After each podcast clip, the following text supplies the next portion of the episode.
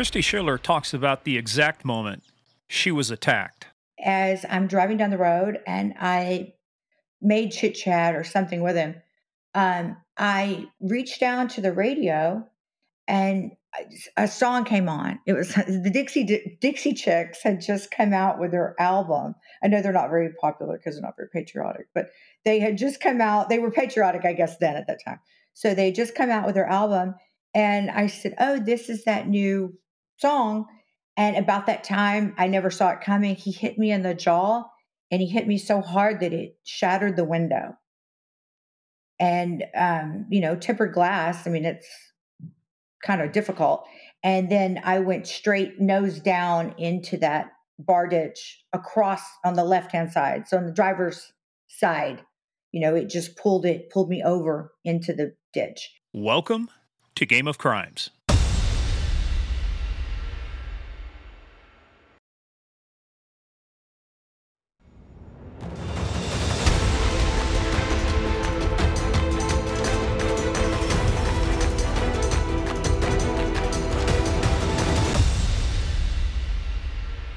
Welcome back, you players, you playerettes, you studs, you studettes, um, and anything in between. We we welcome everybody to Game of Crimes. I am your host with the most, Morgan Wright, and the host with the least.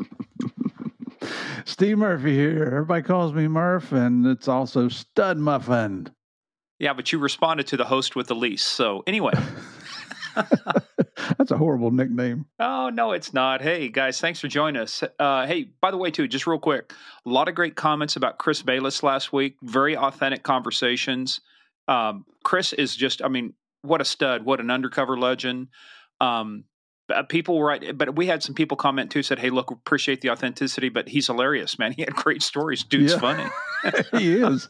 You know, and the the cool thing about Chris is we had Jay Dobbins and Lou Velosi on here, and those two guys, if you didn't see the pictures of them, go look at them because they're massive. I mean, they're just they're weightlifters.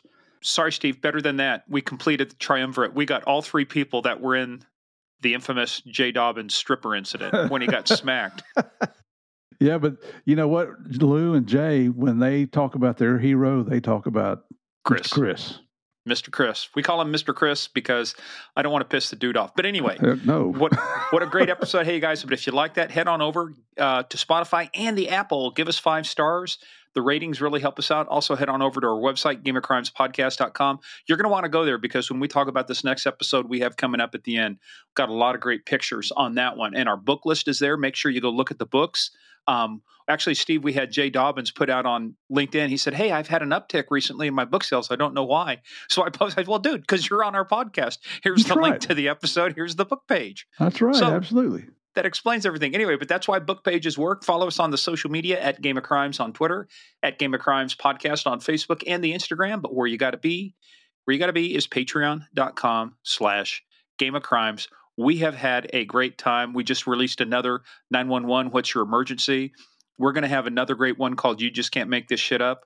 We just did our Warden of the Throne exclusive bonus video, but we talked about Chris Rock and Will Smith and the slap heard around the world and what was going to happen. And then guess what? Yeah. We talk about this. We said what ought to happen, and then Will Smith resigns. He steals our thunder. He did. Oh, I didn't, I didn't even see that. Yeah, he resigned from the academy yesterday. So no need for a poll. But anyway, but if you're on Patreon, you'll know what we're talking about. But I'll tell you, we just had another good, like I said, 911 episode. We're finishing up tomorrow. Uh, we are recording another two episodes mm-hmm. for the real DEA Narcos on the real DEA Narcos Cali edition with Chris Feistl and Dave Mitchell. So we got we got some good stuff coming up. So you guys are going to love. You got to get over to that one because I'm learning things that I never knew down there. These these guys, what Javier and I were doing, these guys were doing much more. it's crazy. And you go from Pablo to the Cali, you go from the Medellin cartel and Pablo to the Cali cartel and those guys. Yeah, it folks it is a wild ride so you got to go check us out. Um, also head on over to paypal.com use our email game of crimes podcast at gmail.com or paypal.me slash game of crimes whatever it makes it easier for you to support the show. Now remember this is a show about crime we talk about bad people doing bad things and bad people doing bad things to good people we take the story seriously but we never never take ourselves serious have thick skin don't be thin skinned yeah, yeah, yeah. it's just a joke, people, as Ricky Gervais says. It's just a joke. well, that's why, see, I had to move to, you guys think I moved to Orlando for the weather. I moved down so that Morgan didn't come and slap me. That's right. and I'm going to slap you if we don't get to this next section right Okay, away we because guess what time it is, Murph? Guess what time it is? What time is it? It's time for Small Town Police Blotter. Blah. Hey, and this one comes from, there is a tie in between this episode coming up and this story I'm going to tell you. Parsons, Kansas, population 9,600. Sa- Parsons, Kansas. Not only right. Parsons, Kansas, but Kristi Schiller, who we'll talk about, one of the dogs she donated went to which which which department, Steve? Parsons, Kansas. You're sharp, man. No Aren't wonder I? you were on DEA. Just like a butter knife. hey, so this one, this one is one of those things. Is like you just can't make this stuff up. So uh, Wednesday evening, this actually happened December first.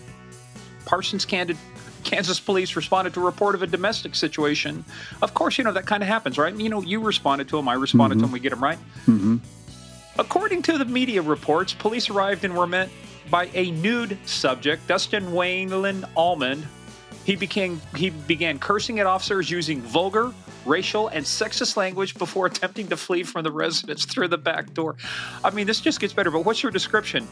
Uh, he's nude. What else do you got to say? It's the He's only dude running down the street without clothes, naked. He's This this is gonna this is gonna this is gonna be a shock to you. Murphy became combated, headbutted one officer in the face. He kicked he, uh, he kicked the arresting officers in the chest, biting one on the arm. He continued to fight while being put in a patrol car and was still combative while being escorted into the jail. He went so far as to rush the cell door. It was closing. Now the police chief, Robert Spinks, states he goes, "I can train officers to handle a lot of different situations they may come across, but to handle a naked combative man is something you just don't train for. I guarantee you, in the academy, they do not get naked guys to come in there and have you train on arresting them. Uh, if they did, uh, you'd probably have a lot of immediate resignations. You know, and so rushing the cell door, those are steel bars. I wonder who won that battle. uh, well, I got to. At some point, we need to do a blood test to see if drugs were involved. But hey, uh, let's, this let, next one. Let's award him the douchebag of the year award for that one. Uh, the douche the nugget month, of the anyway. year, yes. Douchebag yeah. of the month. Except he, they let him go in court, Steve. Lack of evidence. It just wouldn't stand up in court. Sorry, anyway. everyone. Sorry. anyway, this next one comes to us from Unalaska, Alaska. I thought it, at first I thought it was Unalaska, and I had to check. No, it's Unalaska. Hmm. Population 4,254. Salute. Salute. All right, this is a suspicious person activity call from uh, I think it's December seventh, so it's going to be kind of cold up there. A twitchy bunkhouse resident claimed, among other things, that his housemates had been removing his fingerprints from framed photographs in order to incriminate him in nefarious crimes. An officer, here comes the understatement of the year. An officer advised the man to better secure his personal belongings and suggested that reducing illicit drug use might also reduce his paranoia. That was an invec- investigation that was completed very quickly. Holy cow, what Oh. idiots. and Steve, this next one. Who are the nicest people on the planet, at least in North America? Who are the nice people? In Canada, everybody knows that. No, not true. Not true. Uh-oh, uh-oh. 10:10 p.m. Suspicious people were reportedly doing something with flashlights by the side of North Fifth Street in Custer. A deputy checked and found the people were not suspicious, but merely Canadian. They were out of towners who were enjoying an evening stroll.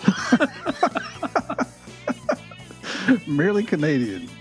merely right. Canadians. Hey, let me tell you, we love our Canadian friends up there. You guys are fantastic, and you live in a beautiful country.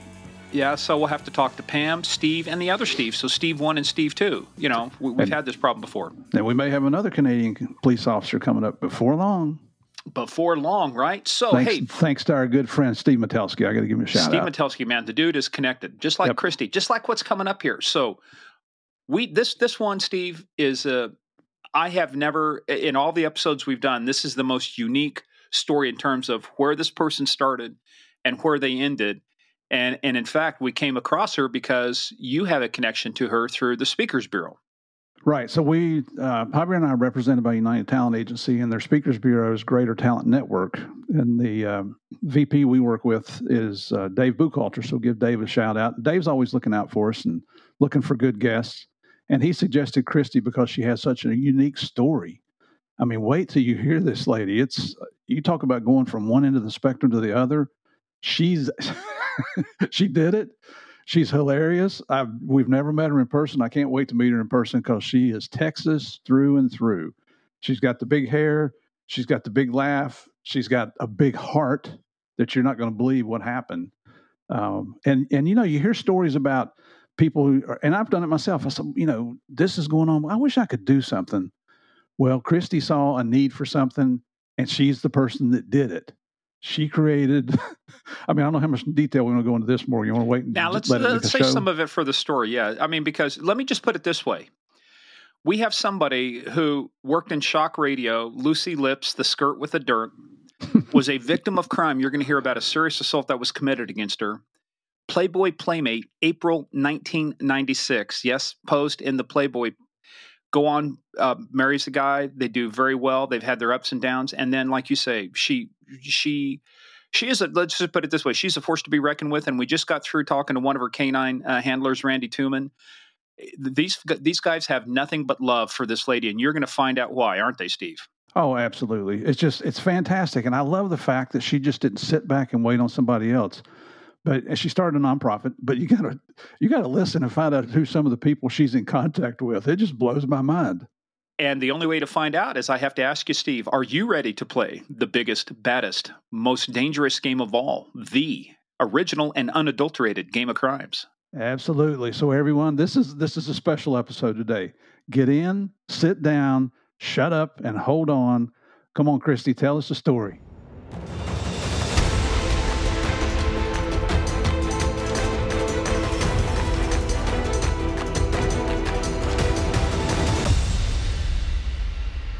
All right, you players, playerettes out there, this is going to be an interesting episode for a couple of reasons. I guarantee you, you've never heard a story like this before. I guarantee you, uh, well, and we've never had somebody who has this kind of varied story before. And the other thing too is uh, she's a Texan. I don't believe we've had a Texan on here yet, Murph. So, Oh, you had Javier on there. Well, he doesn't count because he was first. You know, we're, He's from Hebbronville. Hebbronville. That's right. So, well, this is our first female Texan we've had on here, so we can we can create the category. So, hey, let's quit wasting time and get to this. Welcome to Game of Crimes, the fabulous, the one and only, the queen of the internet, as you shall find out, Kristi Schiller. Hi, guys. Hey, Kristi, welcome, welcome. Thank you for having me. I've so Ah. been looking forward to this. This is uh, it's an honor for us to have you on here. I, I can't wait for our listeners to hear what you've been through, but what you've accomplished in your life because you, it's like you are our backup units in law enforcement. So I'm going to leave it at that, and we'll get through into this interview, and and everybody will understand at the end. So uh, an honor to have you here with us. Yeah, and we're going to talk about what what you currently are doing now in a little bit. Canines for cops. Uh, we're also going to talk about canines for kids. But as with everything, even with Star Wars and all the other stuff, there is an origin story. So you have an origin story that is quite unique because it used to be Kristi Haas, which is a great name for a Texan. Yes. Haas. Haas. So you you started getting into the internet back before people really knew what the internet was and at one point you were dubbed queen of the internet. Now let's get to that point by talking about you had you had a great time in college. So where'd you go to school at? You know, and then let's, let's talk about some of the media stuff you did coming out of school. Yes, I went to University of Houston. I grew up on a um, on a shipyard on the Gulf Coast town of Freeport, Texas. So, like between Galveston and Corpus, right on the ocean, on the water, and on the Gulf of Mexico was my front yard. And um, like I said, grew up on a shipyard and came to Houston at 18. Came to University of Houston, and I started. I was uh, broadcasting, broadcast journalism, and I ended up in radio in Houston and worked for a shock radio station, like a Howard Tell everybody Stern. your yeah, yeah, but it's your name. Tell everybody your name. It was it was Lucy Lips, Lucy Lips, the skirt with the dirt. Skirt with the dirt. The skirt with the Yeah, which which if you try to do a show like that right now, people, ah, you can't say I stuff know. like that. Well, it was so funny. I started in radio and I was so excited. And they said, I got there and they said, What's your name going to be? And I said, What do you mean? I mean, I didn't understand. And they said, Well, you can't use your real name. And I said, Oh, okay. Well, um, I'm not sure. I said, Give me a f- couple of segments to think about it. I mean, literally, we were on air. And so somebody called in from the town where I lived and said, Oh my gosh, that sounds like Lucy Lips. And it was a nickname my brother used to call me. And so that's how I just went with that. It's stuck. So, That's good. Right. That's a good name. So I, um, yeah. So I didn't tell my father that I gotten a job because you know he didn't want to think about paying to send me to college so I could graduate and fix up lesbians at naked car washes. I mean, I worked in shock radio, so if you heard any kind of crazy skit, we did it in the morning, and yeah, we were kind of Howard Stern ish. Yeah, it was it was crazy, but tech but Texan style, huh? Texan style, definitely Texan style. Let's talk about that for a second. So, what was the craziest stunt you ever had to pull on the radio? Oh my gosh. Oh, you know what I did? I snuck in. I was an entertainment reporter. Um, I, like the rest of the country in the mid 90s, was obsessed with Anna Nicole Smith. And do you remember she was married to the very 89 year old yes. billionaire? Yeah. Okay. Well, that's true love. If nothing doesn't say true love, it's exactly. true love between a somebody who was a stripper and an 89 year old oil uh, billionaire. Right. And I'm sure she polishes Walker and all that good stuff. So um, anyway, I there was when he passed away, they had two separate funerals. So the the fancy part of his billionaire family, of course, had paid respects, and then Anna Nicole had a separate because they wouldn't let her come to the funeral and I no media was allowed. And I was like, I've got to get in there. I absolutely have to get in there. I'm going crazy.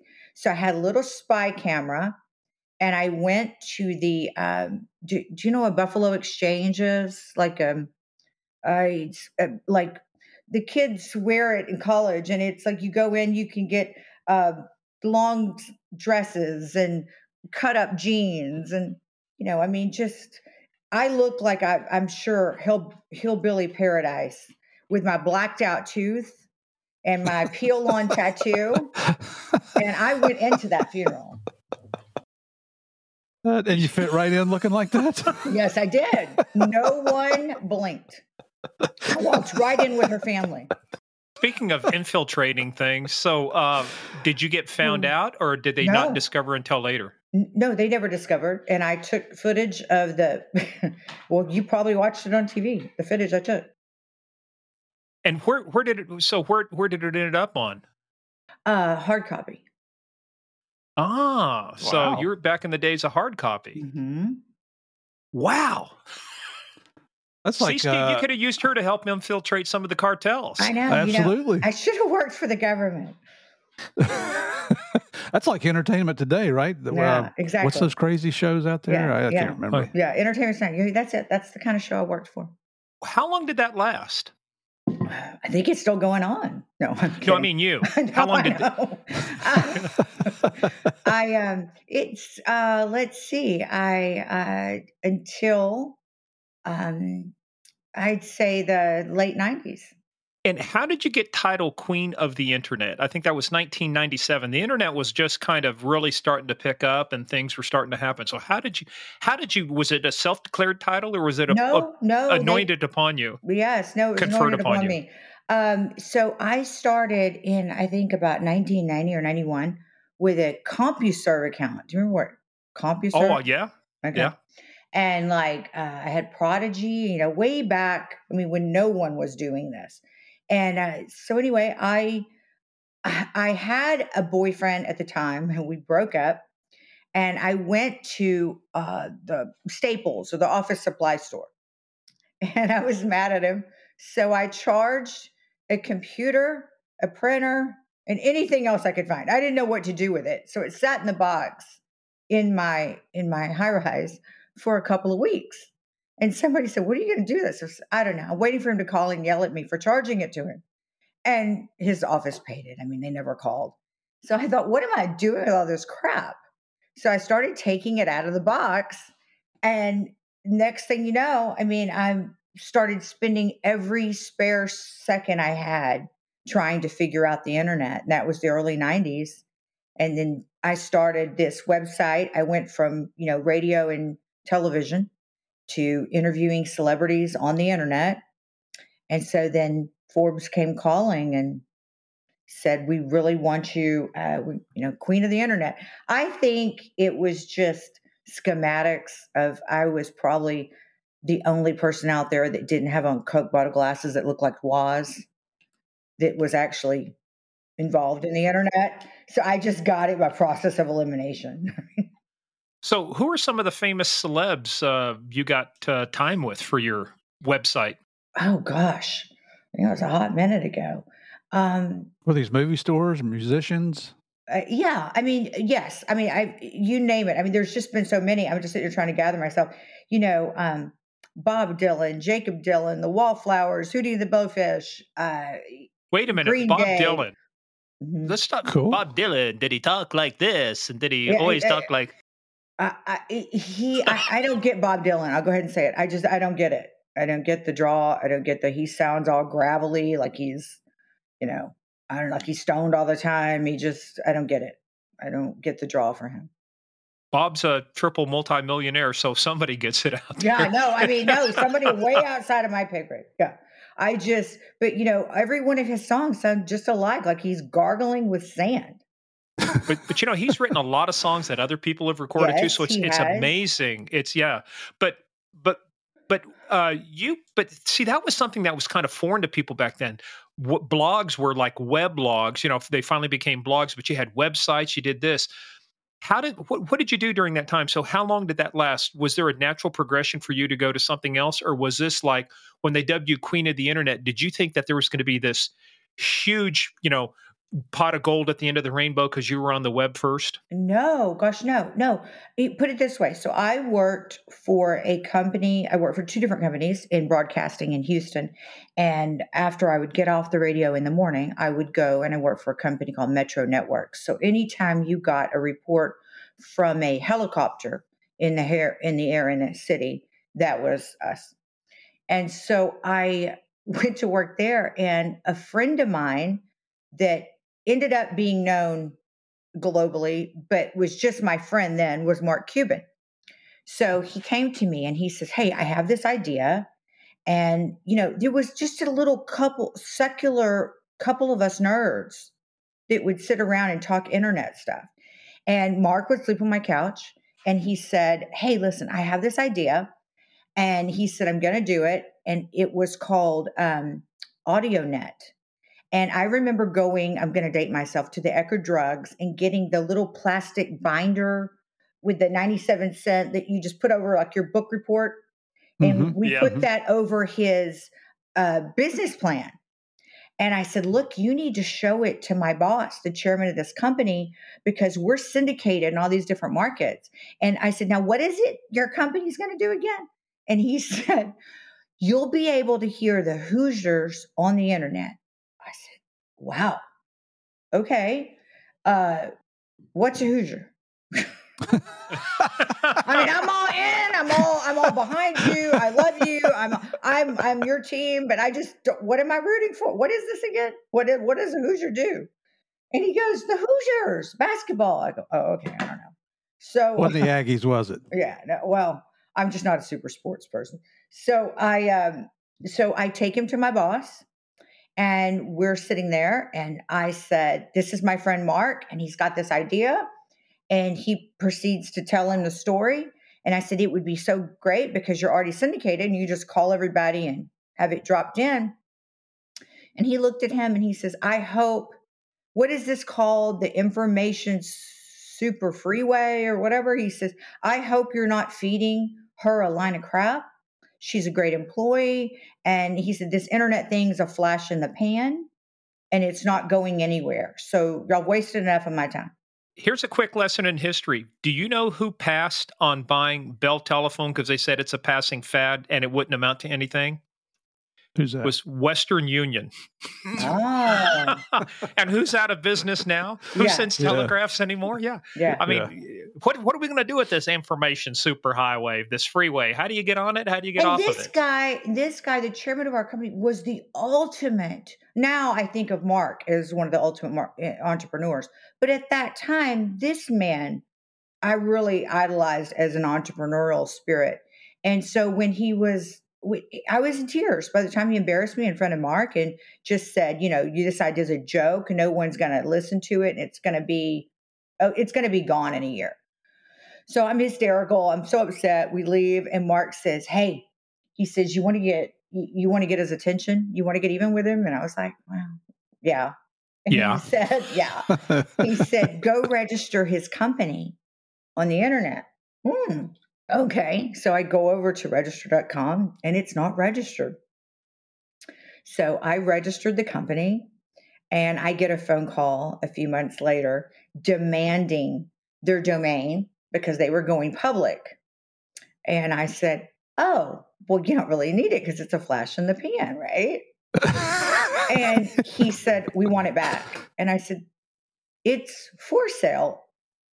It's not on Mhm. sale. Yeah. oh, I So- like that term. It's for sale, but not on sale. So, Right. can you disclose without violating NDAs what the uh, asking price? Six what, six figures. Oh, oh my! Wow. So way back Back, then, that it- that was huge. huge, huge. Shrewd lady here. All right.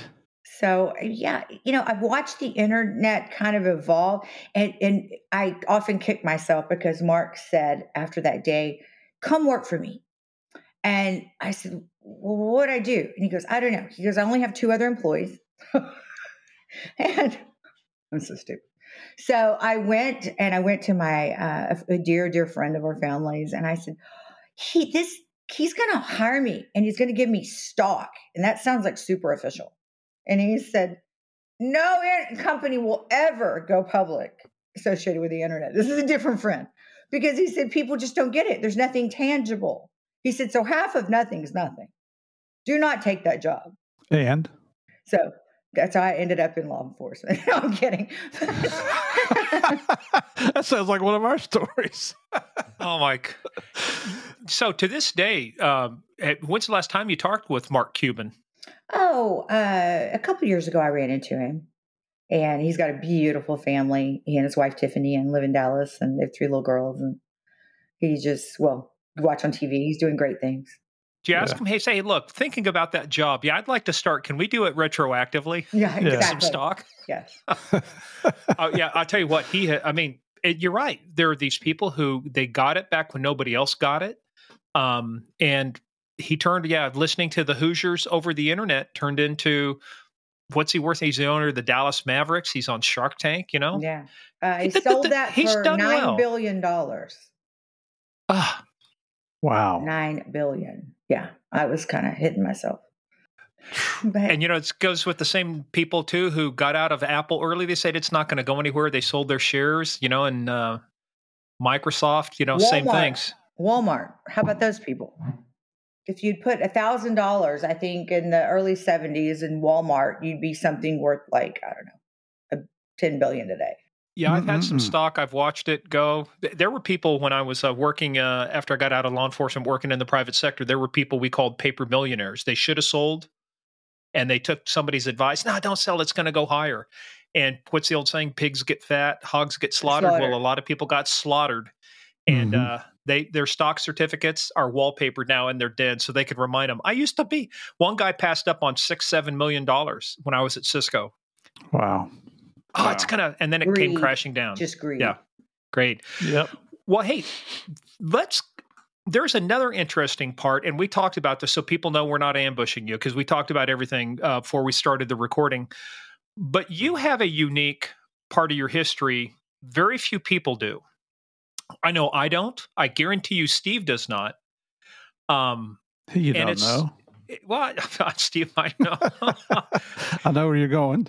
And there is a guy named Hugh Hefner that used to have this little publication called Playboy. So let's let's talk for a little bit. People are wondering why are we going? This is Game of Crimes. Trust me, folks. We're This gonna get all there. links. We're all going to get there. together. It That's all right. links together. But I'm telling you, this is one of the most fascinating and interesting paths to getting to where we are. Because I can promise you this: nobody we've had on the show has ever had a stint with Playboy. So let's talk about your stint with Playboy. my stint.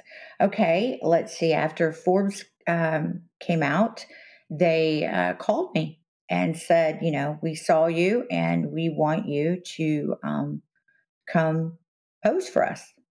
And so I had this website and it made sense because, you know, I mean, the, they were going to link the two, you know, pages, obviously, for an, uh, you know, a certain amount of time. And the money was just way too good to pass up. When was that? Um, in '96, So when what so what what was the process of that? You know, how long did that take? When did it come out? Uh, let's see. It took. I was there almost a week. I was there like five days shooting, and uh, I I had already spent some time out there uh, prior to. I mean, I and where's there? There is Playboy Mansion. Okay. And so, um, but I didn't tell anybody at the Playboy Mansion that I was posing. It's kind of separated a little bit back in that time from corporate. And and so anyway, I just kind of wanted to see how far I could, you know, they had called and go on my own and and I didn't want anybody to think I was, you know, getting any special advantages because I knew anyone at the mansion or did you sneak in with a blacked out tooth and ratty jeans no, and a hidden no, camera? No, no, no. No. You were able to walk right yeah, in on this one, able right? Able to walk right in. Yeah, nobody, nobody. Uh, my teeth were okay. So, what did you think? what kind of what kind of internal deliberations did you have with yourself before you did this, and did you talk to anybody about it? Well, I mean, I was a little bit familiar with Playboy since I already I you know been spending some time out there. Uh, I had friends that had done it, and uh, I was good friends with Hefner's next door neighbor. So that's how I kind of ended up at the mansion. Would go to visit, and then we, everybody would walk over, and literally their houses were walking distance. And so I, that's you know, so I kind of had the lay of the land. It, it, I was pretty. Um, when I got out there, I was pretty scared to death, no doubt about it, even though I kind of had some insight. Uh, Arny Freytag was the photographer, and he was absolutely amazing. And you think of how it's going to be. Like I had this image of how I thought it was going to be. And then you get there, and it is, well, first of all, you're in hair and makeup for hours. So you get a little bit relaxed doing that, familiar with everybody. There's probably 25 to 30 people on the set. And you know somebody is you know behind each light or um, uh, you know a light bar or scaffolding or something like that or somebody's holding a sheet or it is the most professional well-oiled machine. And you don't even it's just so professional and that and they ask you do you want everybody to get everything set up and then they can step out? You know everybody but the photographer? Or who, who do you want to be in here? And look by the time you you have all these notions in your head and then by the time you set a couple of hours with these people and then you're on day two you're like shit i don't care. I don't care they wear invite you down. Your, invite your friends. You know what? Oh, Welcome but you know the, invite your family. well, well, not to that, mention how many millions of people are going to see the magazine when exactly, it comes out. Right? Exactly. Yeah. I'm like, oh, yeah. well. But the other thing too, most of these folks they've been doing it for so long. To them, it's not like it's a purient interest thing where like, hey, I look at me, I, I, you know, I'm, I'm, looking through a, a hole in a fence and I can see the neighbors sunbathing naked or anything. I mean, these folks have been doing this to them. It, it was professional. I mean, I think that's what distinguished Playboy from Hustler and some of the other ones is the professionalism, you know, of what they did. Not that I ever read a Playboy in my day. don't lie. You don't read. You get Playboy. Well, you, you don't didn't read look at Playgirl, did you? uh, no, and Steve, you definitely were not in Playgirl either. Um, so back back to our regular scheduled podcast with Kristi here. I know. Yes, I do. um, so, but so when did when did your when did your issue come out? What month were you and year? Uh, I was April '96. Uh, and did your right. parents, friends know about it before it came out? Uh, no. So, no. um, it's funny you say that. No.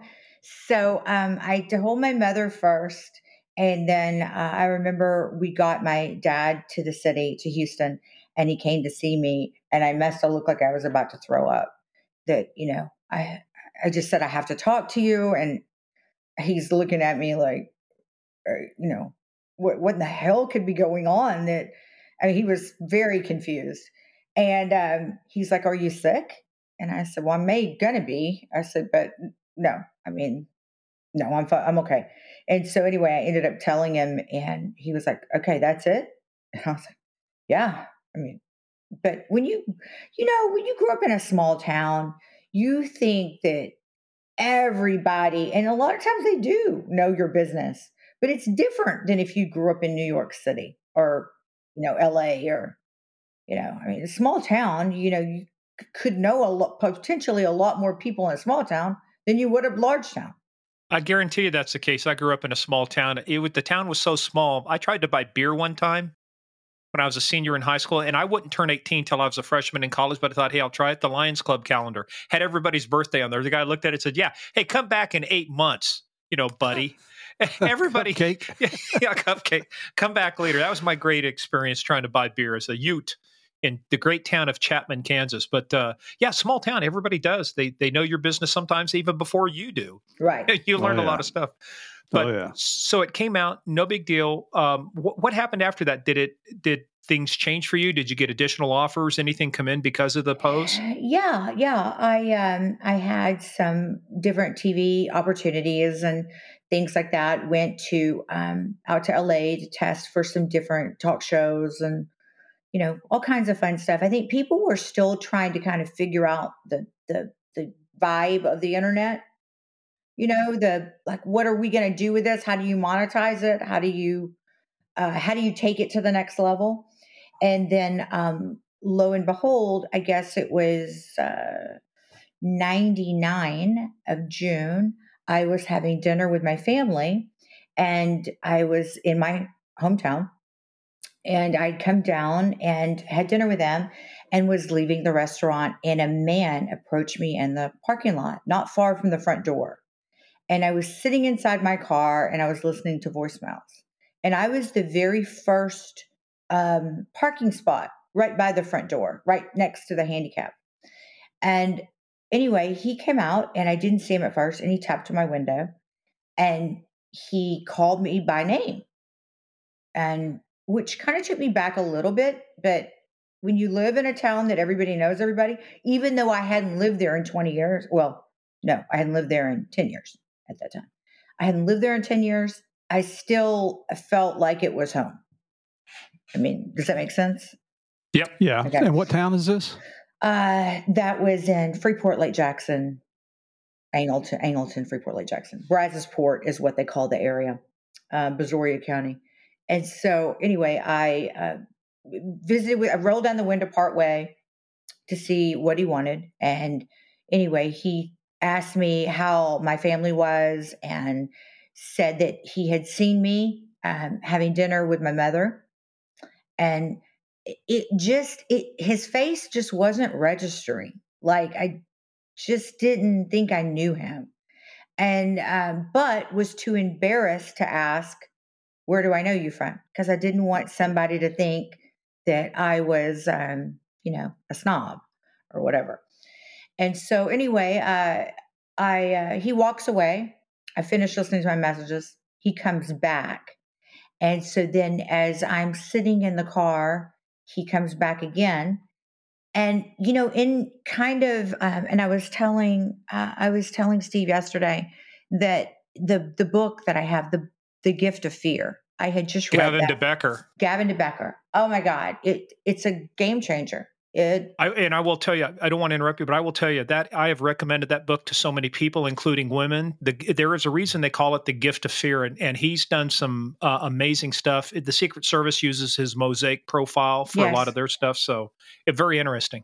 Yes, and so I I had read that book, and um, I had just got through rereading it. I don't know, Oprah had you know anointed it or something, and so I had reread certain sections, and I have carried a pistol for a very very long time, and um, you know I've been driving since I don't know since uh, back in the said uh, Dead Sea Scrolls, you know, forever. And so I always had a pistol um, in a harness underneath my seat.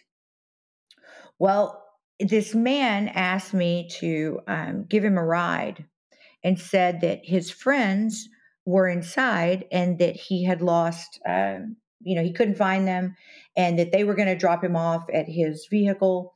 And would I be so kind as to do that? In so many words.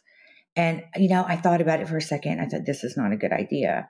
And, but he, he, he wasn't that big. and he was kind of nerdy. And I thought, you know, I could take him. Like, mm-hmm. Mm-hmm. if, but I thought, you know, he's not going to mess with me. I mean, this guy's like uh, just a, a, a, complete nerd. I mean, he just needs a ride. He's hey, Kristi, of, and real quick, give us a give us kind of a physical description of the guy uh, in terms of like you know how tall was he, how much did he weigh? Five eight, one seventy ish. Um, th- thick Coke bottle glasses. Not a really big guy according no, to Texas standards. No, no, no, not at all. so you know, I'm thinking to myself, I could take him. I'm like, you know, but he needed to go like two miles away, or so he said. So, um, two weeks prior to me coming down there, I did not know this. There was a young lady, and she was going down this same road, and she'd gone across a railroad uh, crossing, and there was this trestle underneath. And I guess maybe she blown a tire or uh, done something that you know her, she her car was inoperable. So it's like four in the afternoon, and she's pulled over on the side of the road and I guess she's called somebody, and they uh, there's a park and ride at the end of this road. Uh, if y'all know what park and rides are, you know you park there and go into the city, and you uh, uh ride share. And there's big ranches all around uh, where this park and ride is. So she had pulled over. This gentleman pulls, or this attacker pulls up behind her and says, "You know, do you need help? What's going on?" And she says, "No, I've called somebody. It's okay. They won't be here. It's broad daylight." And she's like, they won't be here for like, you know, and, and a little bit, but it's okay. I'm fine. He says, do you want to show me what you think you ran over or whatever you did? So they go to the inside by the ditch and she's going to show him and he hits her in the head with a tire tool, drags her underneath that trestle and I guess leaves her for dead. So she was still in a coma by the time I was attacked. So there was no there was no uh, alert what they were looking for. Does that make well, sense? It, yeah, and let's let's not gloss over it because we want to talk about your attack. But had you heard of but before that night, had you heard of that attack, or did oh, you just no. learn about her attack after? Yeah, after. Yeah, no, I didn't. I didn't know about it. So, to the level you're comfortable, just tell us about how this unfolded. So, you know, because obviously it's like you're thinking he only wants to go a couple miles. That's a little strange. Well, yeah, and I had to drive past where he needed to go to get home or to get where I was going. Um, so, and I knew that he knew that, you know, and so am I going to be a bitch and say, no, I'm not going to give you a ride because I'm driving right, you know, I don't know. And so, I, yeah, you look back on it, hindsight 2020, all the things, you know, you wish you could have done. So let I, me ask you a quick question about that. At, were you feeling guilty at that point because of like some of your fame you had that, Hey, I, like you said, you didn't, I've run into people, and I know Steve, you have too. You're going. You hope they give you enough clues so you can remember where did I meet yeah, you at, or what's yeah, your name. That's exactly right. What you're exactly right, right there. And so when they bring up seeing you on TV or seeing you somewhere, or they're talking to you in call it fanboy voice, you know, it's that was my biggest fear that somebody's going to turn around and say, uh, you know, how arrogant and self-absorbed is she? She wouldn't even help anybody where she grew up you know and psychologically speaking i guess it's you know most accidents and things happen within five miles from the home because we kind of um, you know treat that as a safe zone or you know whatever. So you you race you speed you maybe run a not you know stop at a stop sign or pick up strangers you know whatever your whatever your shortcoming is. So i picked him up and um, he got the car and I remember we went over the same tr- railroad crossing, going down this um, county road. And it did flash in my mind for a second like, I'm kind of, unless you're from here, you're not really going to know this road. And it, I thought this is kind of one of my more chicken fried ideas that I've done, but you know, oh well, I'm just going to let him off and I won't ever do this again. And as it was, um, I guess what we call them in Texas, bar ditches, D- real, real deep, deep yep. ditches for, for, the for the water and stuff. When the rain comes in, yes. it can carry yes. it off. Yep. So bar ditches on both sides, ranches, you know, as far as far as the eye can see, and then um, what they do on these uh, bar ditches is, you know, they put the um, the, it's um, it's like a cement uh, pipe. Um, do you know what I'm talking about? Like they lay it that you drive over that that way it won't wash out. Uh, what do you call that? The well, just a, it's a drainage pipe. Dra- drainage pipe, but yeah, it's big and concrete, and you know they embed it. And that's where those. they have the roads that come across that lead to the property and stuff. So that yes. you, can, you drive over. It's like a mini bridge. You drive yes. over that to get to your property. Well, so um, as I'm driving down the road, and I made chit chat or something with him, um, I reached down to the radio, and uh, a song came on. It was the Dixie Dixie Chicks had just come out with their album. I know they're not very popular because they're not very patriotic, but they had just come out. They were patriotic, I guess, then at that time. So they just come out with their album, and I said, "Oh, this is that new song." And about that time, I never saw it coming. He hit me in the jaw, and he hit me so hard that it shattered the window. And um, you know, tempered glass. I mean, it's kind of difficult. And then I went straight nose down into that bar ditch across on the left hand side. So on the driver's side, you know, it just pulled it, pulled me over into the ditch. So I, I was just, I mean, my bell was, my bell was wrong. I couldn't, uh, couldn't, what the hell was going on? And anyway, but th- at that point, the fight was on. And so I reached underneath the seat immediately to grab the pistol and it was empty. And I realized I'd had my car detailed the afternoon before and I'd taken it out and just never had put all this stuff back. And you know what? I'm I'm I'm glad. I'm glad I I I didn't because um you know, at the end of the day, it was me versus him. And yes, he ended up in prison, but he's still alive. And could I have done it? Absolutely. But I just, I, I've taken a lot of training since then. And a lot of things make sense that, I mean, I had no, I mean, I carried, but I had no tactical training. I had no law enforcement training compared to everything I have now. And I just, I'm just, that book is what saved me. Gavin de Becker's book, The Gift of Fear, because now all of a sudden you realize, what do I have within arm's reach that's going to help me. I can scream, no one's going to hear me. I mean, the next closest house is probably a couple of hundred acres away. Um, you know, just I'm I'm he knew the setup. He knew where he wanted to take me. So we ended up um I ended up fighting and uh, I had we uh, cracked out the windshield, the moonroof, uh, it was it was completely on. And i felt what i felt like warm and bloody coming down my face and i thought is he stabbing me?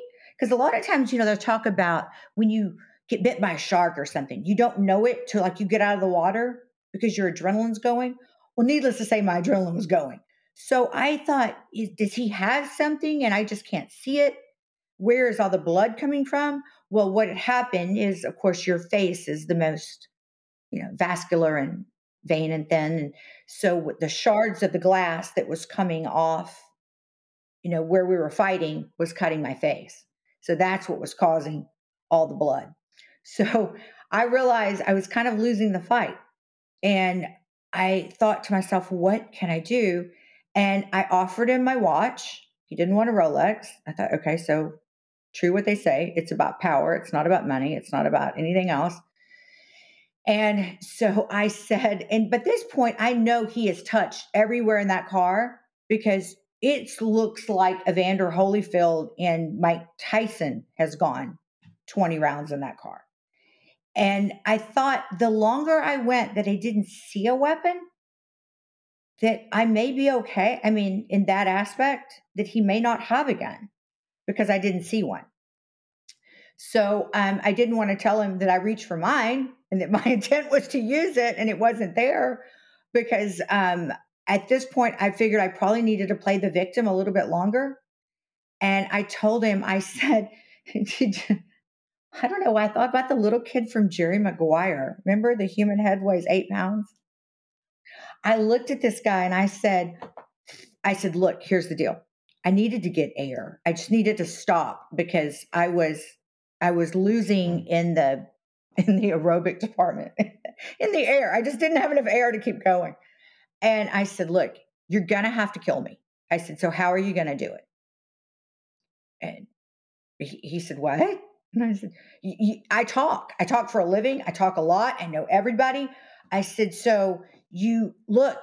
And I and he was trying to to kill me with a scarf that I had, you know, like he made it into a thing and was so I ripped it off and I started wiping the dash as if, you know, the other 400 prints in the car is okay.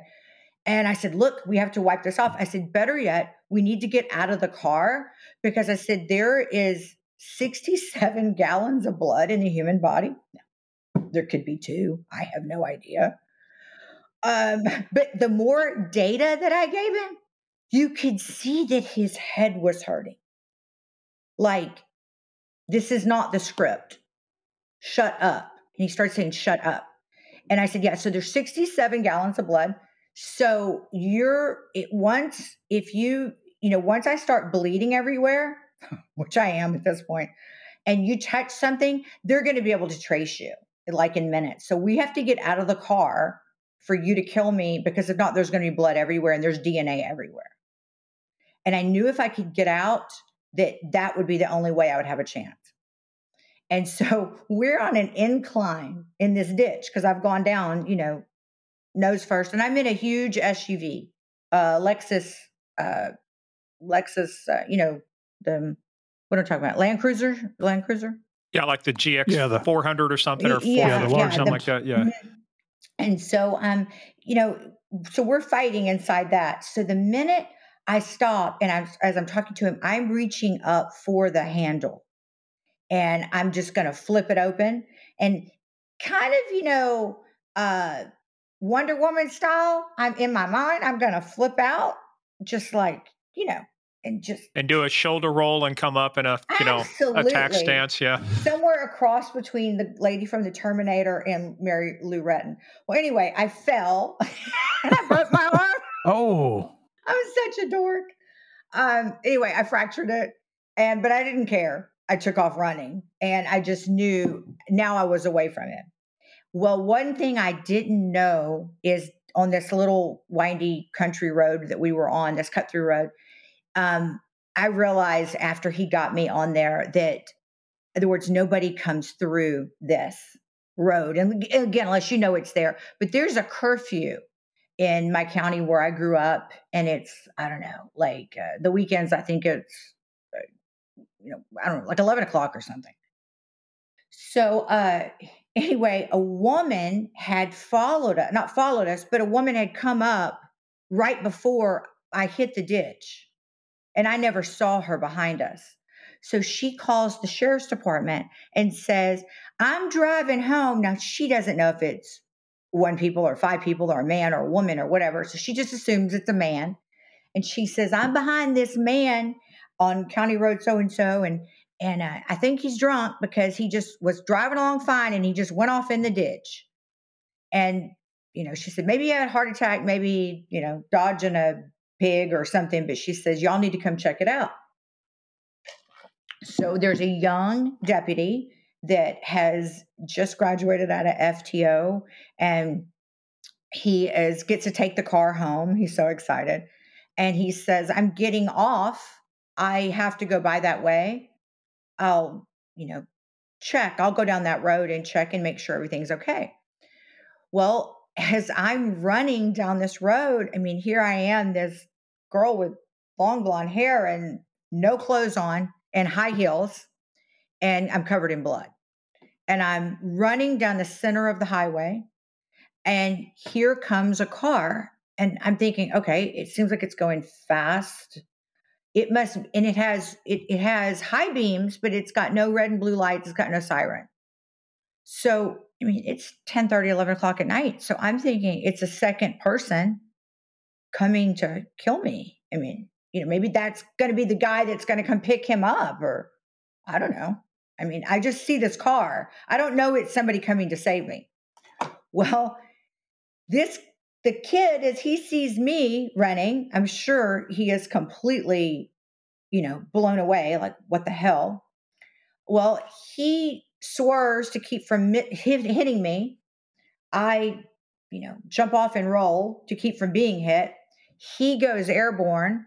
He hits that pipe, uh, the the back the to co- the, the The drain Drainage the pipe. drain. Yes, thank you. He catches the front of the cop car and it flips. He's going. They figured about eighty-five, um, end over end, Wow. seven times. Oh, Well, I keep hearing this crash, boom, crash, boom. And I'm like, okay, you know what? I, I still don't know it's a cop, but I know it's a wreck. But I'm only going to go that direction if, you know, I'm only going to look that direction if I'm going that way and I'm not because the bad guy's that way. So I still keep running. And there is a little girl that is 16 and she is like in her dad's, you know, Delta 88, some big, huge land yacht. And she pulls up, and again, I'm covered in blood. And I'm trying to tell her that there's bad people out here. And so she takes out her dad, she opens the trunk, and her dad has fishing waders, like those, the, the kind that come to the chest with the overalls. And so she puts those on me. And she has some of those orange, uh, a box of those rags that they use, mechanics use Yeah. Mhm. The red rags. red for, yeah. rags. And so she's got those and starts like, you know, trying to patch me up. Well, now here come the troopers. Here come, you know, sheriff's deputies and jaws of life. They got to cut that other guy out. I still don't know that it's a cop. And the guy walked away from the scene. the bad guy. The bad guy walked away. So I asked them as they're loading me. uh, Well, first of all, I don't want to get out of the car. Now shock's starting to set in. And so the troopers are on the side of the car that I'm inside of. And they're like, ma'am, you're going into shock. You've got to come out. I said, no, no, dude, I want to see the bad guy. Man, we haven't found him yet. and there's cops everywhere. So I hear, I finally come out, and they're putting me in the ambulance, and I hear them talk about air support. They're going to bring in um, helicopter, you know, to look for this guy on foot because there's ranch land everywhere. And um, I said, "Are y'all going to bring those dogs? Those those fancy canine dogs?" And they said, "Well, we don't have those. We're we've already put a call into the prison. They're going to bring theirs." I'm like, "Okay. Well, I grew up down there. I mean, I know what the prison, you know, bloodhounds. I mean, I get it, but you got to wake up a trustee. You you know, even if they're ready to launch, there's still an hour before they get there." And it always kind of bugged me. Like, you know, that how is one of the largest counties in Texas did it not have that? And, you know, I we ended up going through a trial. Uh, they did not catch him that night. They caught him. He did it to uh, a couple other girls, and he got caught seven months later. There was a trial. He got sentenced to prison. Um, you know, through the whole thing. And it always bothered me. It always bothered me that they had to wait to get the dogs because they didn't find him that night. They lost the scent. So he had to do it to however many other people, you know, just because they didn't have access to dogs. And again, I didn't look into it that much, but, you know, again, it bothered me. I thought about it. So now, flash forward, uh, 2009, I'm married, and uh, you know it's 10 years later, and I all I want to do is think about. I've got a little girl, and three years old, and I kept telling my husband how important it is that we teach her to pay it forward. It's Christmas time. Um, you know, I don't want it to be just about Toys R Us. And as I'm watching, I'm saying this, I turn up and I watch the news and I see an officer and he's on the news and he looks upset and he's been crying and he said, you know, he saved my life doing what he was trained to do. And I see a picture of this gorgeous dog. And I'm like, what in the world happened? And he had, they had uh, this whole sting operation, and there was some um, guys that were breaking into houses that were like on a golf course, stealing Christmas presents when people would go to parties. And so they had the whole place surrounded and, you know, 50 cops out there, and they sent the dog into the woods, and the guys killed it.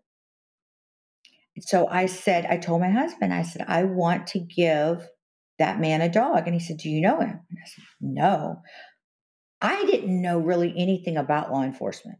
I I mean, I knew we had sheriffs and PD, but I didn't know uh, Houston alone, there's something like 24 different uh, entities, different agencies. And yeah, and I, I just was, I was blown away that if anything anybody needed wasn't in their budget. And Kristi, before we before we dive into that a little bit, let's tie off on the story because a couple couple questions I want to ask you about the attack. Uh, after this guy was uh, captured, did you come to realize had you met this guy had you known this guy before no. at all Mm-mm. okay no. So he must have found out about you somehow i mean because no, I, oh, I say did i know him he actually did go to school with me briefly but i didn't know him in school I, I tell you what, if as a father of a daughter, um, don't worry about you not having a loaded gun. I mean, I would have took care of business had I found him that night. But that being said, as a true redneck, um, what what did this guy end up getting uh, in terms of a prison sentence? Hopefully, it was life or something close to life.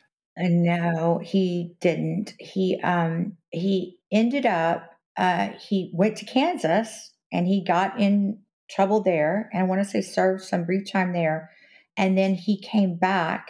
And when he had left that night um, in out of Texas, he stole his employer's credit card and then I guess made it as far as Kansas before they cut it off. And then, um, so he got, you know, in trouble for whatever the stolen, unauthorized use of a credit card or whatever.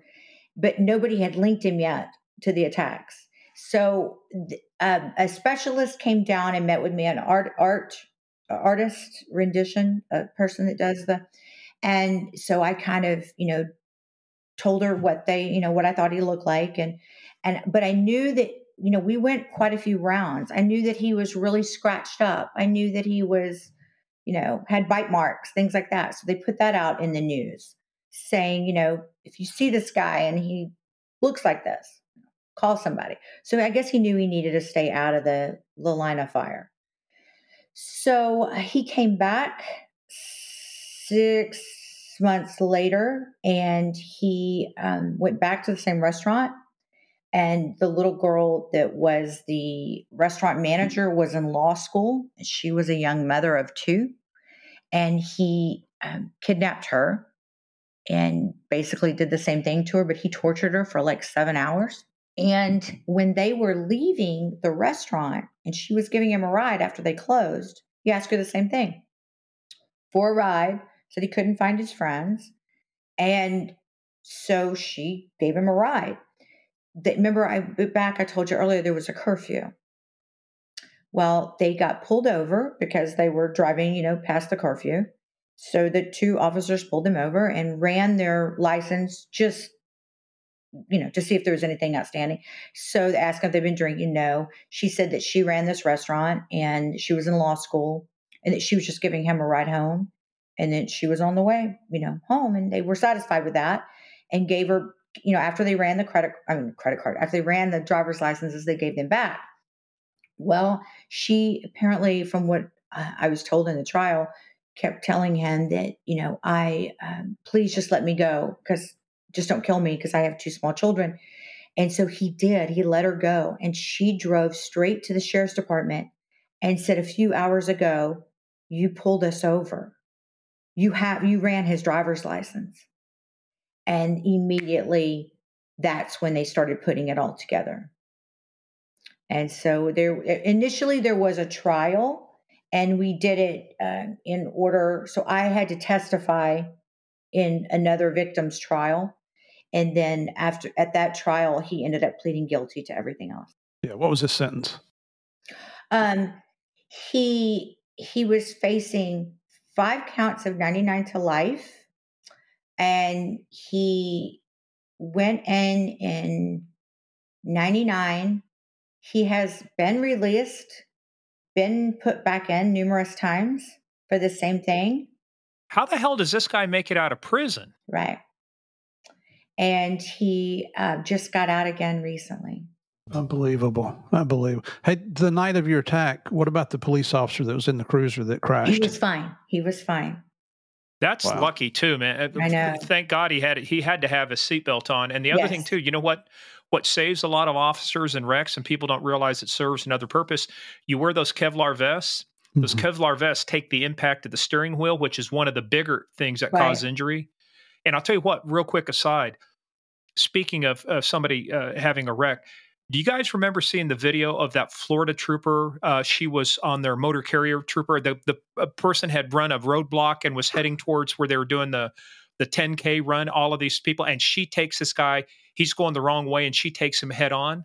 Mm-hmm. Oh, I mean, yes, that, yes, yes. Here in the last couple of weeks. Yeah, yeah, just the last. And that was just last week. And you'd want to number one, as as heroic as it gets, and number two, you just see the violence of an impact like that you know, when you hit head on. And thank God, uh, those airbags, I mean, it was just amazing to watch the airbags deploy. Um, she was okay. She had her seatbelt on, but thank God, to your point, she was driving a huge SUV. That's what saved her. That thing took a lot of the impact, but the post impact pictures. And that's why I'm thinking, you know, his impact, but even your wreck.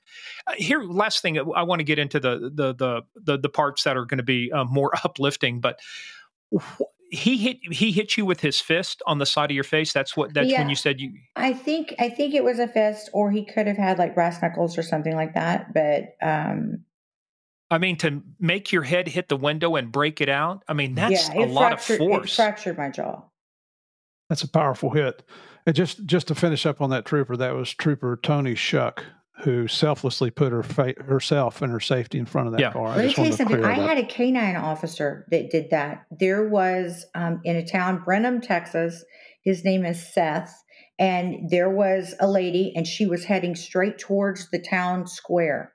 And somebody called in and said, "There's a drunk woman, and she's, you know, playing bumper cars or whatever." And and he sees the vehicle as he comes around, and she had had a stroke and her foot had gotten jammed on the gas and she was heading straight towards a crowd of people and he got in front of her and took the hit uh, just that's, that's what yeah. that's what law enforcement is they selflessly put themselves in the way of danger to protect the innocents that's why we call them law enforcement professionals and that's why we have game of crimes and let me tell you these are the folks that do it for the money they get that they are putting their lives on the line for people they have never met most of right. the time mm-hmm. people you've never met let's tie off by saying this. How long did it take you to recover physically, not emotionally, because that takes a long time? How long did it take you to recover physically?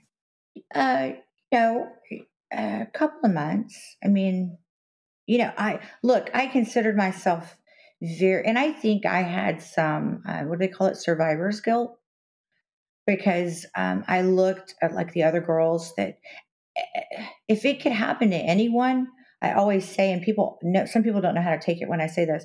I'm glad it happened to me because I'm a little mentally more, um, I don't know. I just, you know, I just consider it wrong place, wrong time. It is what it is. It's not going to define me. And but you well, have such a strong personality. I was going to say yeah. real quick, Steve. I'm sorry. That I go back to that book, The Gift of Fear. I've read it several times, and it, your story mirrors almost the one that he talks about, where the lady was carrying groceries and the guy offered to carry groceries, yes. and her instinct said, "No, don't do it." He says, "Oh, it'll be okay. I'm a nice guy. I'll just carry it up to your door." Right. Right. That's the same. Yeah. I thought about that one too. Yeah, Oliver Instinct said, "No, don't do this." And then when he gets inside the door, what does he do? He attacks her and he rapes her. Right, right, yeah, right. Yeah, and I was just going to say, Kristi, you don't come across as a, as a uh, somebody that's just going to lay down and take it. You you come across as a very tough young lady here, uh, and you know we've known y'all well, uh, what an hour now. and you're biased already. Well, we've been going back and forth we've for a few months. I mean, trying to get this episode set up. Yeah, we've done research. I want to know about that Playboy research. I didn't do that research. I'm sorry. Uh, the wife would kill me if I try imagining this. Honey, it's research. Oh, sure it is. Yeah. yeah, right. I am not. I am not attempting to explain that one. However, I will tell you when I and people thought I was crazy when I used to teach computer crime investigation. I spent a year teaching the FBI when they were getting their what's called their CART team going, their computer analysis response team. I said, if you want to see where the latest technologies are going on the internet, you got to go see what the people in porn are doing because they were the ones that started taking credit cards, starting having full motion videos on there, all, all of these different things that the web could do. They were creative because they were looking to get money out of you. And they thought, hey, you're just trying to. I said, trust me, just trust me. The technologies they're doing now, I can't get away with that now because I don't do any of those things. So it's like no research along those lines. But that being said, and myself having dug myself into an appropriately deep hole, let me extricate myself back out of it. Now. well, we are just going to see how far down you'd go. oh, dude, I'm I'm halfway to I'm halfway to Australia. I was going to say uh. China, but I don't like China anymore, so I'm halfway to Australia, mate. There you go. There so you uh, go. let let us dig our way back out of that because you had some formative things. Um, th- this attack, obviously, the lack of dogs. Um, you saw this story on TV about the officer, and let me tell you, having worked with canine officers, and, and, you've done it for a long time too now, Kristi, and I know Steve, you have too. They're a member of the family. They live with the officers, they eat with the officers, they go everywhere the officer goes. It, it is heartbreaking when you see them, like when dogs have cancer and they have to be brought in to be put down and stuff like that. It is it it's heartbreaking, mm-hmm. um, and and you see it, but but this all led you to um, you've had a lot of stuff like your husband was in oil you guys have you know you've you've done all of these big things you've lived the high life you've had fancy things but i think uh, if i could put words in your mouth for a second all of those things kind of are not in the same league as you getting on this mission to say i'm going to do something about this absolutely police officers have to have dogs absolutely um, it it i can't imagine my life now without it in it. I mean, you know, without cops everywhere and and um, it's just I, I just can't imagine this is my life. If you'd asked me 20 years ago when I lived in New Orleans, if you know, I could tell you what bar who was going to have the longest pour or who would let you dance on the who would let you dance on the tabletop after if your favorite song came on if you'd have said I'd have been working with cops every day, I would have said from jail. I don't know. Well, and, and have you found out that we're not the jackasses that everybody seems to think that police officers are? No, I haven't found that out yet. Shit. Well, you know, and and just before we go any further, I just uh, you know, you sent us your bio, and thank you very much for sending that. And and you're talking about paying it forward to your husband at Christmas time. Now that was where did you come up with that instilled to, in you at a younger age? I mean, yes. where did you come up with paying it forward? So my my family was always extremely philanthropic, and um, just we were always just very charitable. I started my first charity when I was still in high school, and my father was just he was really known where we lived for being very uh, charitable. And so, you know, if you have, you do. And I love when, that. when I realized that due to budget cuts, that people that are paid to protect me, you know, maybe can't do their job well because they don't have all the tools they need, that got my attention. And it, and it wasn't only being philanthropic with cash or donations, it was also with your time. Oh, it's your time. Absolutely. I think your time is the most important thing people can give you. Well, except with you, it's more than your time lady, you are more connected than a box of Legos. I mean, you. I mean, you have got. Have you ever stepped on a Lego at 3 a.m.? Yes, oh, yeah. I have. I've, We've got kids. I'm sure that's what it feels like being married to me at times. when I walk in and go, "Hey, I had an idea." Because shut up. Well, by the way, that's the uh, the most the most dangerous man in the army is a second lieutenant with the map and compass. The the second most dangerous man in the army is a first lieutenant who says, "Captain, I have an idea." But uh, military joke. But uh, no, but but your connections. I mean, this is the other thing. You've you've a lot of these connections from the Mark Cubans of the world, from the governors, from the other folks like that all of these things led up to this. I mean, I think this is one of those things is that if there was somebody who was destined to put something like this together, it had to be you because you had you had all of the things you you built over time, your connections, your time. So let's talk about that. Um, mm-hmm. What was the process like of starting? How did you come up with the name? And how did you how did you start this whole thing? I mean, at some point it's like it's like pushing a boulder up a hill, but you just got to start doing it. How'd you get started? Right. So I um, started, you know, basically looking. I was watching the news that night, and I'm in tears. This man's in tears, And I told my husband, I said, look, I want to give him a dog or the department or however that works. And I said, so um, uh, let me find out, you know, where this guy works. So I called the county judge. I called the Secretary of State. Because if you call five people at once, in my mind, shit gets done a lot faster than if you just call one and they say, hold on, let me call a guy. So I call the governor, the secretary of state, the county judge, the all the the former county judge, a federal judge, and I'm retelling the story. So I don't really know the whole story because I kind of came in late to it on the news, but I'm crying and I'm like, and then his dog died and he, he looks like he's my age. And so he's probably going to have to go home and tell his little children that, you know, Fido is not coming home anymore. And in my mind, as I just kept retelling it to everyone on the phone on Christmas Eve, because no one else has anything to do on Christmas Eve except take my phone call, right? and so I remember the Secretary of State saying, Your dog died? I said, No, pay attention. I said, The mm. dog I saw in the news, I said, So I think they're like a thousand dollars. I don't know where I got that number. I said, But I'd like to buy um, them a new dog so then I called the county judge and I said, I'd like to buy this department a dog. And he said, Do you know which one it is? And I said, He had on a dark uh, Navy uniform and I think it was like a silver star. No, no, no. It was a bronze. No, it was gold, maybe. Yeah, it was black. It was a black uniform and it was gold. And he's like, Really? yeah. Okay. Well, I don't know. How many dogs die? Like, you know, it was like a lead story. Like, whose dog died? It's cops or sheriff. Well, it was constable. And where I grew up, constables, you know, delivered rent evictions and divorce papers and things like that.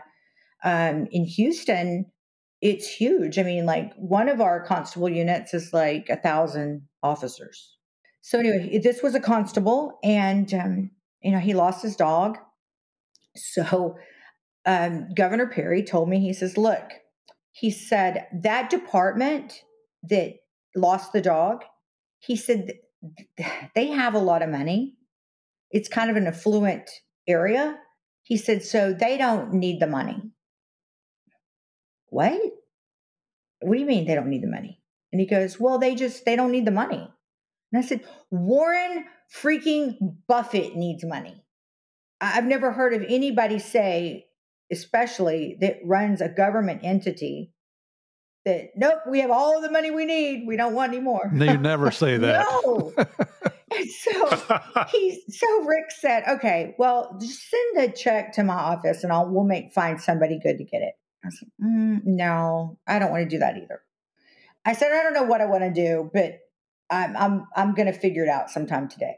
So that the uh, county judge calls back and he says look it could you can't decide if you write a check to that department unless they have a fund set up for a canine. You can't it goes into a general fund. You can't decide where that money is going to go. Okay. Well they need to set up a canine fund then. And he said well that takes time. I mean they have to get all that approved. They can't do any of that half cocked it, you know it's such a big county they have to go through and have all this approval and blah blah blah and so then they'll have to get approval from commissioner's court that they can have another dog. I said, but their dog was killed. They need the dog. And he says, yeah, but it could be a year before you get on the docket to have them approve it. Uh, I said, how often do they meet? He says, the first Tuesday of every month. I said, well, maybe they should up their game.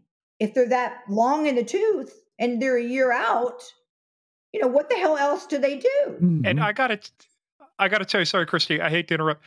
The one thing I love about this is it takes somebody. If you guys remember that movie Tom Hanks was in, it was called Big, where he was went back in time, or he was a little kid but yeah. became a big. He's sitting in that meeting and people got these toys, and he goes, "I don't get it. It's not fun." You are the person that is the one that I don't get it. I understand this is how you do it, but I don't get it. It is so screwed up. How do mm-hmm. you guys right. get so shit I, I done? I told him, I said, so my let me get this straight. So my taxes go up and there's going to be one less person on the street with a dog. What happens to that man? They said he probably goes on desk duty. I said, Is he in trouble? He said, No, he's not in trouble. But it's again, it's going to take a year to probably get him another dog. And I said, But my taxes go up, but y'all protect me less. And he goes, Well, it's I said, no, it's a yes or no. Well, I guess so then. I said, That is unacceptable. That is unacceptable. So I start looking around, and somebody said, Just find a charity that gives police dogs and just donate to them and put it in whose name you want it to. It's like, okay, well, I could probably live with that. I start looking and looking and looking. There's not an organization in the United States that does this. So now I go to Lowe's, I get my map, and I get a Texas map, and I get all my little colored push pins and my little tags. And so now it's like a week after. And so my husband had asked me the day that I had gone on and on about paying forward, he said, What do you want for Christmas? Well, it's Christmas Eve. and I'm like, You had 364 damn days to figure it out. Well, he's going I to the doghouse. I know. And he goes, Well, why don't you just go pick yourself a pair of earrings or something? I said, Because I don't want a pair of earrings. And so then that's how we started on the whole thing about paying it forward. And I didn't want, you know, my daughter to grow up seeing dad saying 12 hours before drop day, what can we get mom for Christmas? When everybody gets sit down and write me a letter. And my family cringes because I love stuff like that and or macaroni art. I mean, frame that, do something, something that I can't buy somewhere. And so he comes in, and I've got this map on the wall, and I've got all these colored pens. And he looks at me and he goes, Do I even want to know what this is? And I said, That right there is an ad for you should have bought the earrings. Because now we are starting a charity. And he's like, how did we get here? And I said, I don't know. I said, but the yellow push pins means they've gone five to 10 years without a canine. Red push beans pins mean they've gone 10 years or more. White ones means they're five or less, but they've got, you know, and I said, John, some of these are in my county or close to where I grew up. And that they haven't had a canine in 20 years because they can't afford it. And I said, they're like a thousand dollars. Where I kept getting a thousand dollars from. If only they were just a thousand dollars. And I kept thinking we should just buy them in bulk. I mean, you know, it's the same place where you got there's eight yeah, gallons. Sixty-seven gallons of blood. Yeah. Once I'd heard that, I was convinced there was no telling me otherwise. There was not one ounce more or less. So um, anyway, I come to I so I go on and I'm trying now to start figuring out, you know, a strategy, how I want to do this. And um, I met with lawyers, and you know, it was every bit of a year. Um, you know, logos and lawyers and patent attorneys, and you know, wanted to make sure everything was set up, crossing every I, and I mean, dotting every I and crossing every T, making sure everything was done perfectly. And so, um, you know, oil was kind of at a, uh, a more lucrative time. I shouldn't say that. I don't know what it is today, but then it was at a pretty lucrative time. And so we had the first fundraiser in our backyard um, that November. We had a couple hundred people over, and and so the first five canines that we gave, my husband and I gave personally, because we didn't have the nonprofit set up yet. So um, I knew it was going to be short. I mean, any time. And by the time we had the first fundraiser, it was set up. But so the the guys with the five dogs uh, had set some traps out, some narcotics along the the bank of the bayou. We lived on the water, and you know was kind of showing how the dogs went about tracking it and all things they did. And one of the wealthier socialites in Texas sees the dog do this and she said that is so cute those dogs do tricks. Hopefully they won't find what's in my bag. Yeah. And i was like are you kidding? That's all you got out of this? I'm thinking to myself is they do tricks.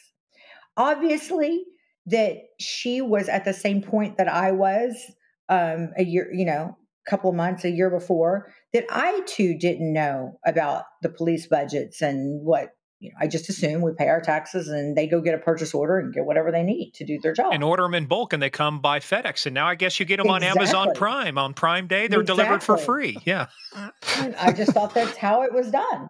And so I, uh, as she says this, I look over at her and very, very, very, very wealthy, uh, uh, she and her husband. And I grabbed the microphone and I said, you know, I love it. I love so many of my Louisiana friends that are here. I said I moved over here after Katrina, and you're saving all that money on all our great tax breaks in Texas. I said, but as you are driving out to the FBO here to the private airport to get on your $75 million G5 to go to your $50 million home in Aspen, um, everything's fine and wonderful, but you kind of got to have to go through a few miles of a wonky part of town. It's definitely that very sketch part of town. And I said, as you're sitting there in your Bentley, and not that it's the most fabulous car, handmade car ever made, the top's down, you're on the phone with your chef telling them, you know, how you want your cappuccino made or whatever when you arrive in Aspen.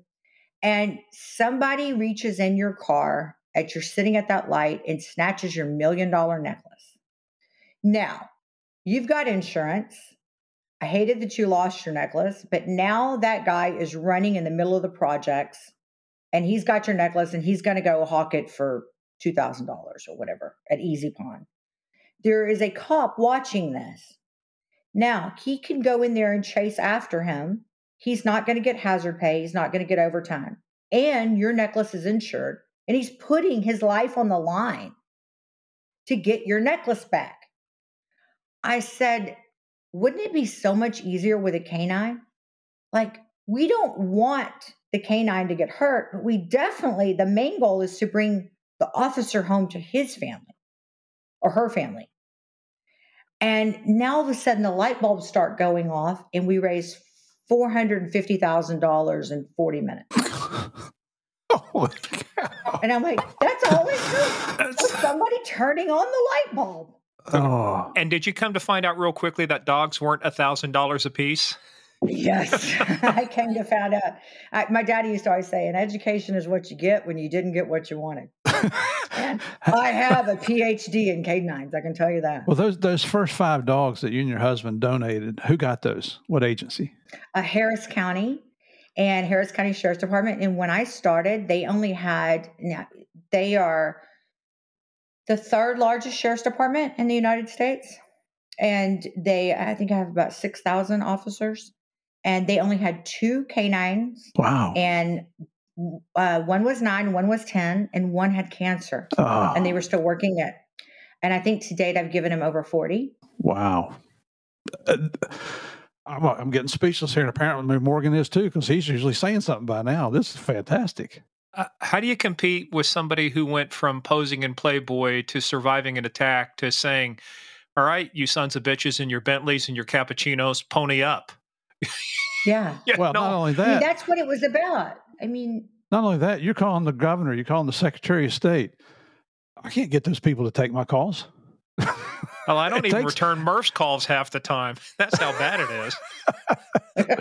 but it takes somebody in your position, Kristi, that doesn't take their their life of affluence, that doesn't take themselves too serious, that has the gumption to pick up the phone and call those people, and then get in front of all these wealthy people and say, "Hey, you're missing the whole freaking point here." If I knew that there was a problem and I didn't address it, at least try.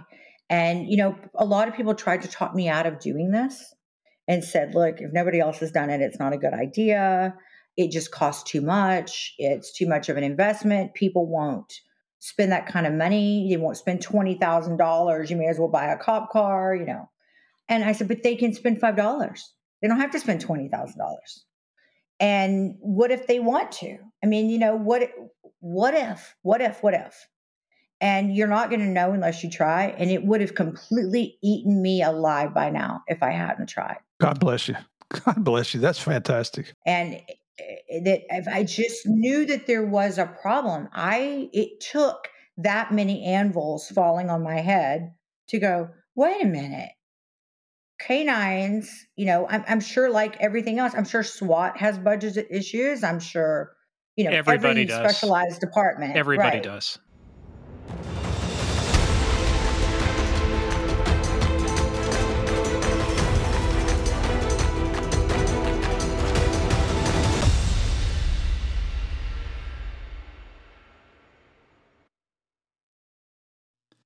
Hey, everybody, thanks for joining us. That's the end of part one. Kristi Schiller from Playboy Playmate to Canines for Cops. What an interesting story, but man, the best is yet to come, so stay tuned for part two coming out on Thursday. In the meantime, go check us out at Game of Crimes on Twitter, at Game of Crimes Podcast on Facebook and the Instagram, and also go visit our webpage, Game of Crimes Podcast. Dot com. We've got a lot of pictures of Kristi and the gang and the dogs up there. Something you're going to want to see. Also, make sure you go visit us at patreon.com slash Game of Crimes. We've got a lot of good stuff on there. New content coming out every week. Our 911 series and our other one, You Can't Make This Shit Up. Right now, fan favorites, people asking for more. So we're delivering more. So anyway, stay tuned. We've got part two coming up. Kristi Schiller from Playboy Playmate to Canines for Cops coming up on the biggest, baddest, most dangerous game of all, the Game of Crimes.